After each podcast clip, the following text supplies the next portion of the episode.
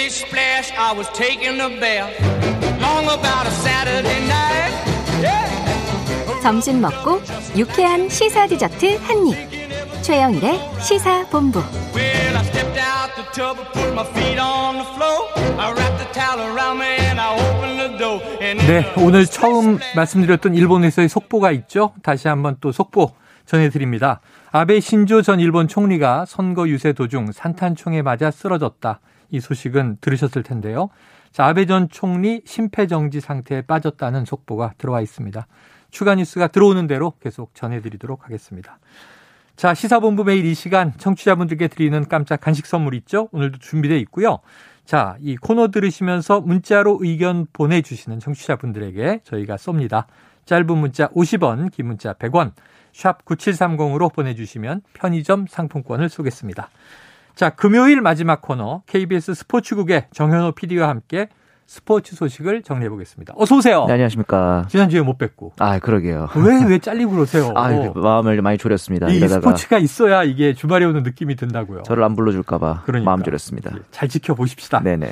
자, 손흥민 선수가 뛰고 있는 토트넘 네. 구단이 내일 모레 방한을 합니다. 그렇죠. 자, 지난달 A매치 4연전 이후 국내에서 휴식을 취하고 있는 손흥민 선수는 이 한강 조깅에 이어서 네. 조기 축구 데뷔전까지 했어요. 그러니까 말이에요. 어떤 장면이었어요? 이게 이제 그 이- 인터넷에 있는 어, 사이트에서 이제 주최한 행사 같은 건데 음. 그래서 보면은 이제 손흥민뿐만 아니라 뭐 황의조, 김승규 이런 선수들까지 나와가지고 친선 경기를 한 거죠 이벤트 차원에서 음. 김승규 선수가 또 미드필더로.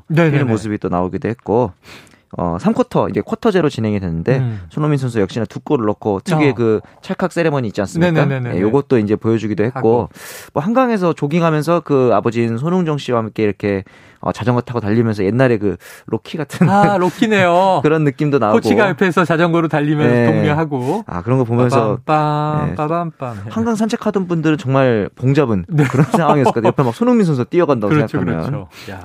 그러면서 이제 토트넘 같은 경우는 이제 말씀 주신 대로 10일 날 방한해서 13일에는 이제 팀 K리그, K리그 올스타들과 경- 경기를 하고 아. 16일에는 또 세비야와 친선 경기를 치를 예정입니다. 두 번? 네, 맞습니다. 세비야와 경기는 우리나라에서 네, 맞습니다. 어, 그래요. 어휴, 빅 이벤트가 두 개가 있구나. 그렇죠. 다음 주 수요일 말씀하신 토트넘과 팀 네. K리그 올스타죠. 맞대결이 펼쳐지는데 네. 자, 그럼 팀 K리그로 뛸 24명의 선수 명단 네. 어제 발표됐는데 네. 몇 면을 좀 소개해 주시죠. 일단 뭐 조규성, 권창훈 그리고 엄원상, 조현우에다가 김진수 같은 국가대표급 선수들도 있고 네.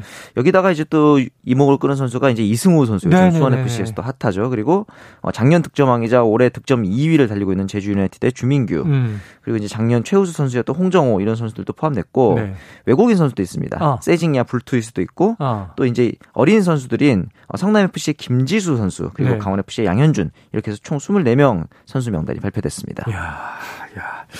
어, 이거 지금 어디서 하는 거예요? 이건 이제 상암에서 하고 이제 아- 앞서 말씀드렸던 세비야 같은 경우는 이제 수원 월드컵 경기장에서 열릴 예정입니다. 야, 그럼 서울 상암 그리고 네. 수원 네 맞습니다. 13일, 16일. 네. 야, 이거 또 매진 사례 나겠네요. 아 그렇죠. 지금 뭐 벌써 안표 얘기도 나오고 있을 정도로 손흥민 선수 그리고 이제 늦었구나. 토트넘의 유명한 스타들을 눈앞에서 네. 볼수 있는 기회니까요. 자, 지금 이 말씀 막 주셨던 눈에 띄는 선수 2004년생 수비수 네. 김지수 선수예요. 네.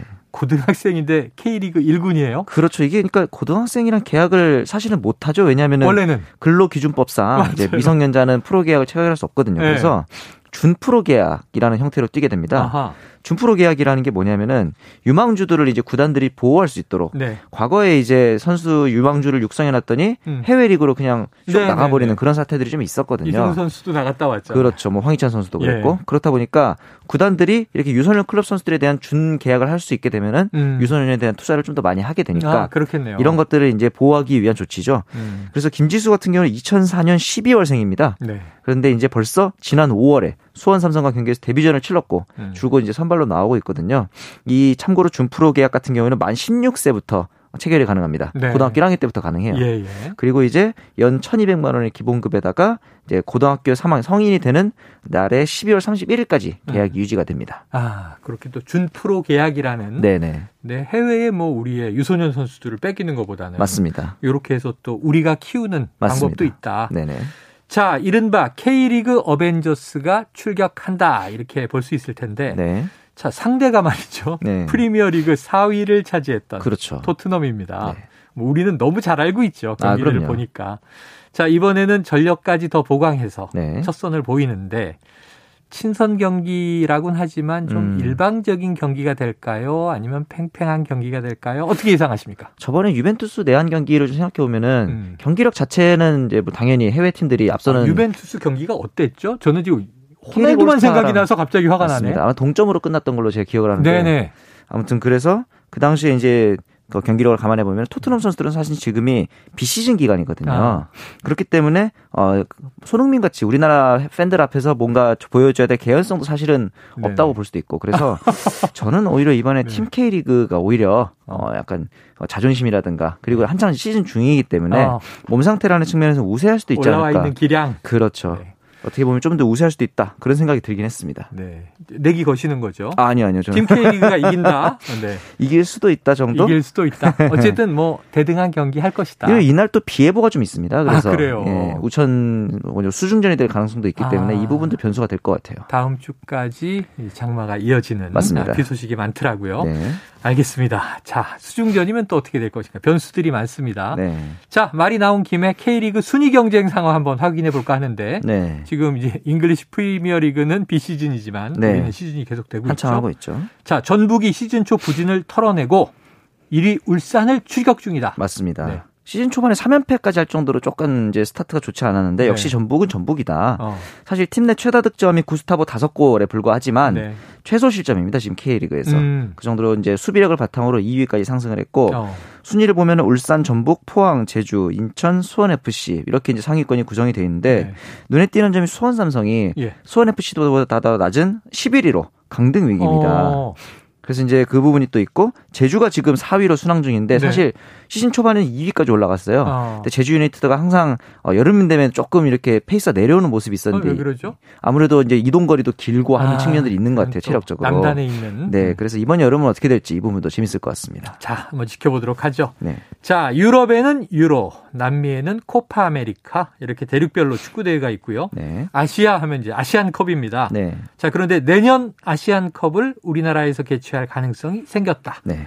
자, 이런 뉴스가 들어왔어요. 그렇죠. 대한축구협회가 30일에 어, 아시안컵 유치 의향사를 이제 공식으로 공식적으로 제출을 했다 네네. 이렇게 봤는데 원래는 이제 중국에서 열리는 대회입니다 이번 음. 아시안컵이 근데 어, 코로나19 이슈 때문에 이제 제 개최권을 반납을 했단 말이죠. 아, 그래요. 그러면서 이제 새로운 개최지를 정해야 되는 상황인데 네. 이 상황에서 어, 동아시아의 차례이긴 해요 지금이 음. 뭐 그 전 경기가 이제 호- 어, 대회가 호주에서 있었기 음. 때문에 이런 부분을 있어서 원래 일본이나 어, 카타르가 참여할 것이다라는 여론이 지배적이었는데 음, 카타르 같은 경우는 이미 월드컵을 유치를 하는 상태고 그렇죠. 일본도 최근에 도쿄올림픽을 유치를 했기 때문에. 어, 국제대회에 대한 관심이 좀 많이 떨어진 상태입니다. 아, 이런 부분이 있어가지고 우리나라라는 임- 이미 인프라가 갖춰져 있잖아요. 월드컵을 네네, 해봤으니까. 그렇죠. 그리고 손흥민 등 어, 슈퍼스타들이 있기 때문에 음. 인기몰이를 할 가능성이 높다.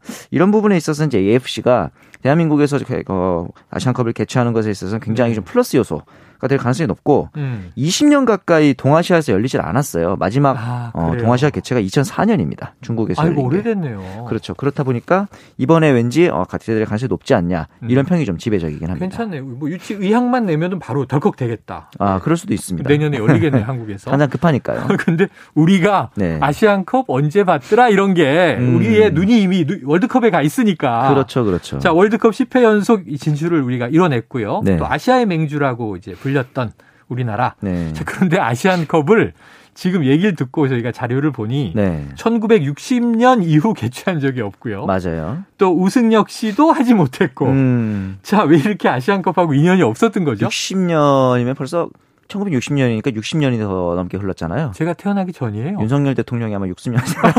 야, 오 진짜 오래됐다. 네. 근데 그만큼 이제 중동이나 사실 이제 동남아 쪽에서 이 아시안컵에 대한 열기가 굉장히 셉니다. 네. 그뭐 지난 우승도 보면은 이라크, 호주 네. 뭐 이런 경우들도 있었고 이 부분에 있어 가지고 이제 사실 아시아 1위를 월드컵 예선에 사기도 쉽지 않거든요. 음. 아시안컵에 대한 갈망이 좀 우리나라 강력할 만합니다. 갈망이 있다. 네. 근데 우리나라로서는 이게 웃지 못할 징크스가 네. 있었다면서요?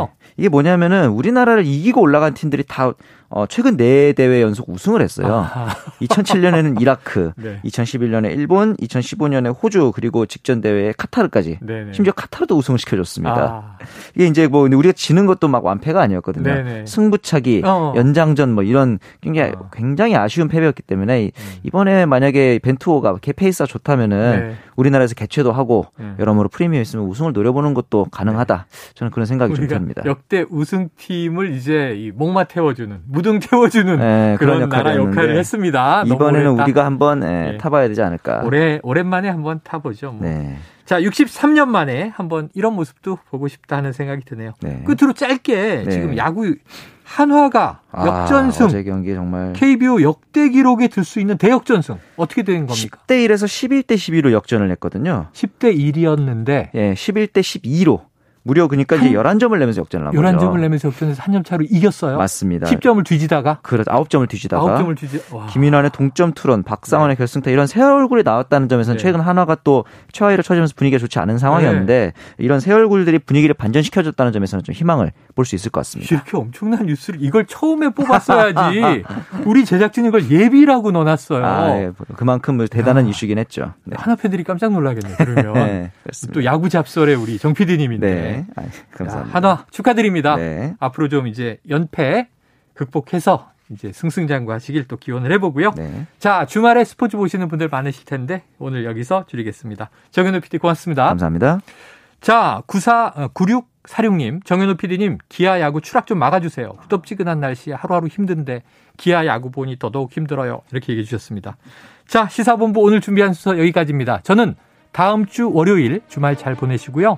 어, 12시 20분에 돌아올 거고요. 자, 오늘 편의점 상품권 받으실 분, 당첨자 2384-2751, 7805-7223-1113번님입니다. 자, 주말 잘 보내시고 청취해주신 여러분 고맙습니다.